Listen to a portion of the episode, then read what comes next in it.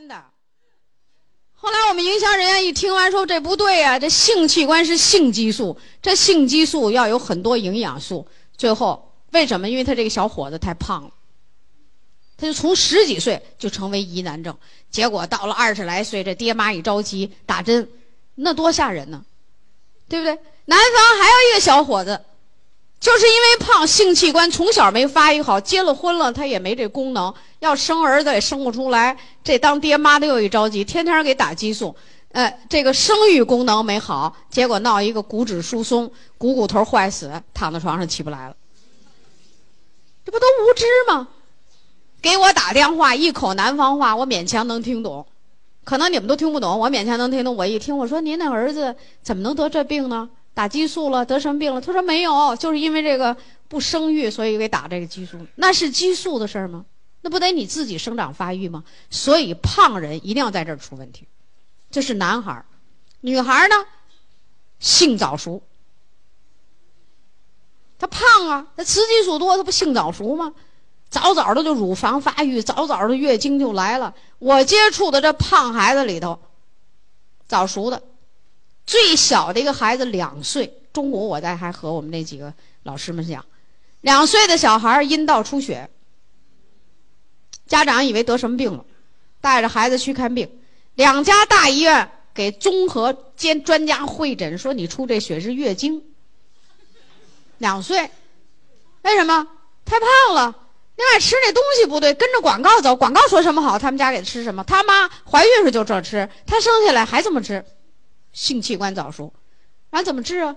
医院说没法治，说到二十二岁再治。干嘛要到二十二岁再治？要是二十二岁还有月经了，正常不用治了。要是到二十二岁月经没了，咱再接着治。你说，你说健康知识重要不重要？那我们的孩子就让这些无知的家长就这么左等来左等去，是吧？富裕病早发，胖孩子，小学。就高血压，啊，糖尿病。我在全国讲课，我告诉大家，最小的一个孩子糖尿病叫二型糖尿病，是我们成人得的那个糖尿病，两岁半。来电话问我，我说你家小姑娘是糖尿病，一般很小的孩子得，我们就说一型先天型是吧？他说不，我们这几家医院综合会诊是二型糖尿病。我就问了为什么呀？他说呀。这个孩子一生下来喝的第一口水，他就是那白开水给加的糖。这孩子从此以后不给加糖，啥也不吃，不好吃。为什么？因为妈妈就爱吃甜的，怀孕期间就成天糖水喝牛奶糖，喝豆浆糖，他还是喝牛奶多的那种人。最后这孩子生下第一口水，因为他一尝白开水没味儿，所以他就给放了糖。孩子从此以后就得放糖，而且得特别甜。结果到两岁半。二型糖尿病，你说，你说这不都是这？这不就富裕病早发吗？是吧？我们一个中华民族，我们的下一代是这样的身体状况，肥胖率每年以百分之九速率攀升，高于发达国家。人家都说我们中国人怎么了？怎么了？我们还没人有汽，没每个人开辆汽车吧？我们也没一个人没有别墅，我们这是怎么了？我们不懂得这些，于是就把那挣来的钱全干了这些无知的事儿，啊，所以必须得减肥。那么减肥怎么减啊？我就告诉你方法：减肥不能给孩子吃减肥药。有的那家长可有意思了，你说他就能给孩子买减肥药吃，减肥药影响智力，影响内分泌，影响生长发育。儿童控制体重。必须是叫营养加运动，还得是营养加运动。啊，这个营养这方面要注意什么呢？少吃肉，太胖的孩子要不吃肉，纠正饮食习惯。啊，然后加我们儿童蛋白粉，因为我们蛋白粉啊能量很低，它不是像肉似的能量很高，是吧？然后呢，我们要注意什么呢？就是增加水溶性矿物质、维生素要多，像 B 族啊、VC 呀、钙镁片呐，呃，这种的要稍多一点啊。然后要加，不吃肉了就缺少必需脂肪酸，所以可以吃鱼，清蒸鱼，千万别红烧了，什么油炸了，这都不行。清蒸、水煮，吃这种鱼，啊，然后这边每顿饭不要吃太饱。孩子我们不要求饿着，但是不能吃太饱。只要把肉减了，肥胖就会大大的逆转。然后增加运动，一定要运动。那小胖墩儿啊，上学回来背着书包，一进门就呼哧呼哧喘粗气。睡觉的时候，那小胖墩儿呼噜呼噜打呼噜。你知道打呼噜叫什么？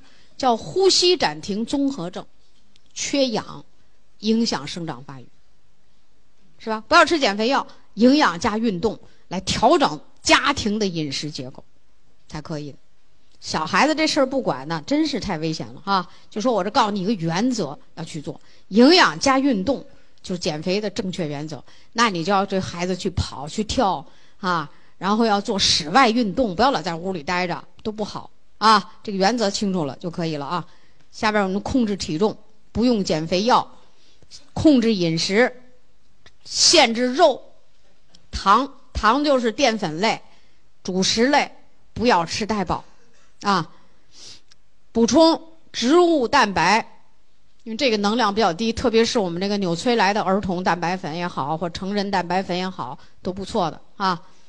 然后强调补充，就是加强补充矿物质、维生素，就刚才我说的，像啊钙、镁、锌、铜、锰啊，这个维生素 B、C 呀，这些水溶性的矿物质、维生素，你记住，胖人缺这。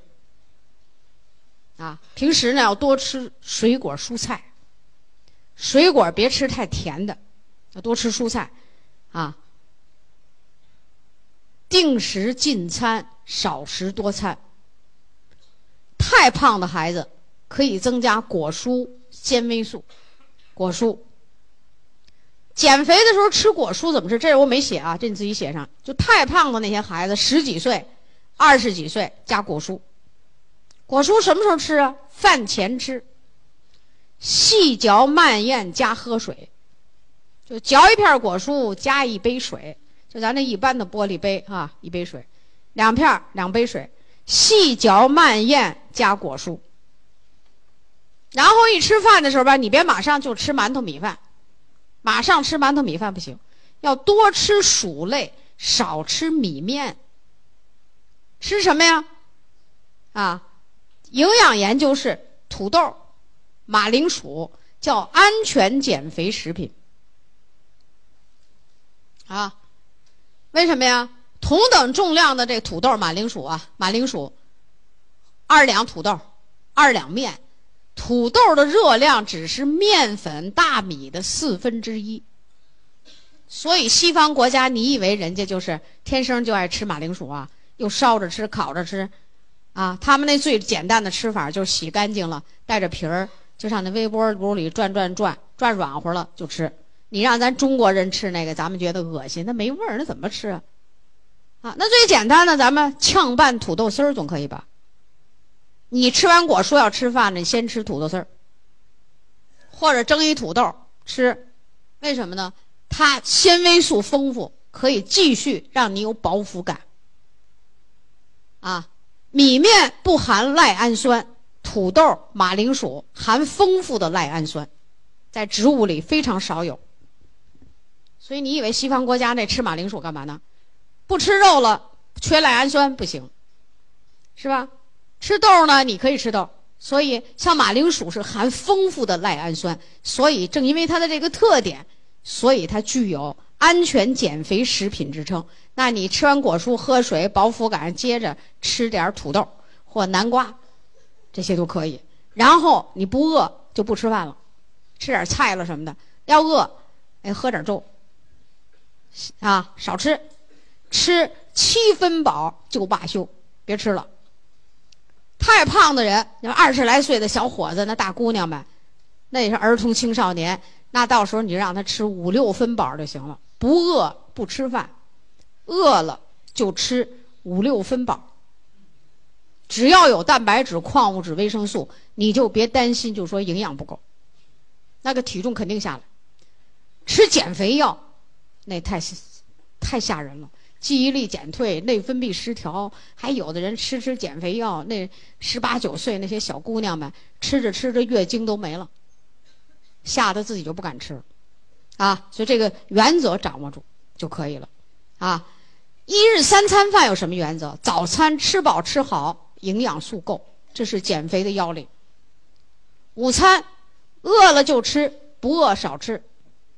晚餐不饿不吃。就可以，说我不饿，但是我想吃什么呢？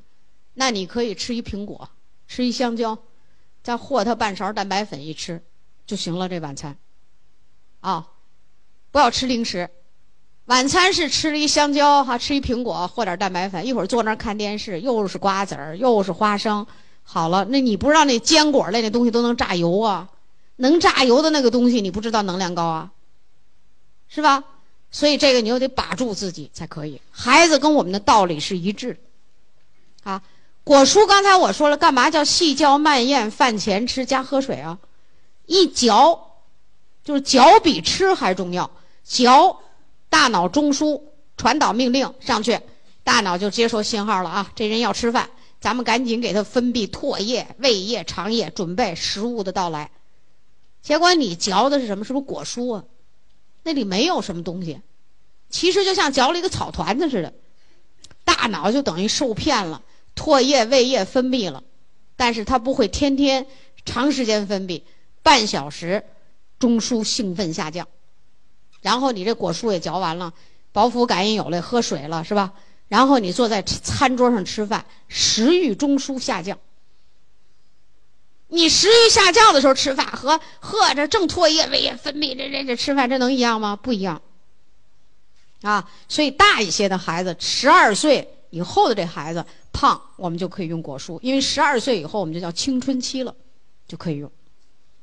啊，果蔬嚼，我在这还得说，谁让钙镁片嚼了？有人就说你钙镁片嚼，那钙镁片什么时候写钙镁嚼片了？果蔬嚼嚼就让食欲中枢下降，是吧？大家想想，我们平时那个做饭的人，做完饭了，一招呼饭好了，大家来吃饭。你说这做饭的人是吃的多还是吃的少？为什么呀？提前兴奋完了，对吧？你没做饭，那你就嚼果蔬，要不然你就做饭去，对不对？这就是这一个生理大脑的一个生理功能。所以营养学呀。生命科学，它渗透了我们众多的生命科学这种边缘科学，这生养这个营养学才有非常深的发展。所以我们果蔬叫嚼片，啊，所以这太胖的孩子我们可以用这种方法啊，一定是少食多餐，不要吃太多，加上运动，一定能把体重控制住，特别是男孩子，告诉你千万不能胖。男孩子是这样，咱顺便咱讲儿童，其实也是映照我们大人。男人绝对不能胖，胖了就跟那男孩子一样，虽然你那些东西都长好了，但是功能会下降。好，下面啊，增加运动，近视眼。近视眼是儿童的事儿吧？嗯，我们国家近视眼的发病率位居世界第二位，那第一位是谁呀？日本。日本人，你看那日本人是不是戴眼镜的特多？以前我们一看到日本人就瞅眼镜，现在行了，我们也跟人一样了。我们是第二位呢，是按那百分比算的，啊，近视眼的百分率。那我们架不住这十几亿的人口啊，所以我们中国人占的其实按人数。按百分率，我们都是接近第一。那么日本人他没有我们中国人多呀，啊，那么原因是什么呢？近视眼，就是用眼过度，营养不均衡。近视眼里面有假近视、真性近视、假性近视。那么今天我们也是时间非常有限，但是咱还得把这事儿给说明白了。什么东西叫假性近视？什么叫真性近视？啊，有的这两个东西混在一起。一起发展，有的呢一开始一般都是假性近视，然后先开始假性近视，慢慢过渡到真性近视，用眼过度，疲劳，啊，然后还有什么呢？营养不均衡。现在呢，我们给大家一个图，眼睛，我们先来看看这眼睛吧，啊，在这个国外的这个小学生上课的时候啊，就是老师一讲眼睛吧，那讲台上有一大眼球，一边讲一边一层一层扒了开始啊，所以他们的人体健康知识在小学就完成了一大半。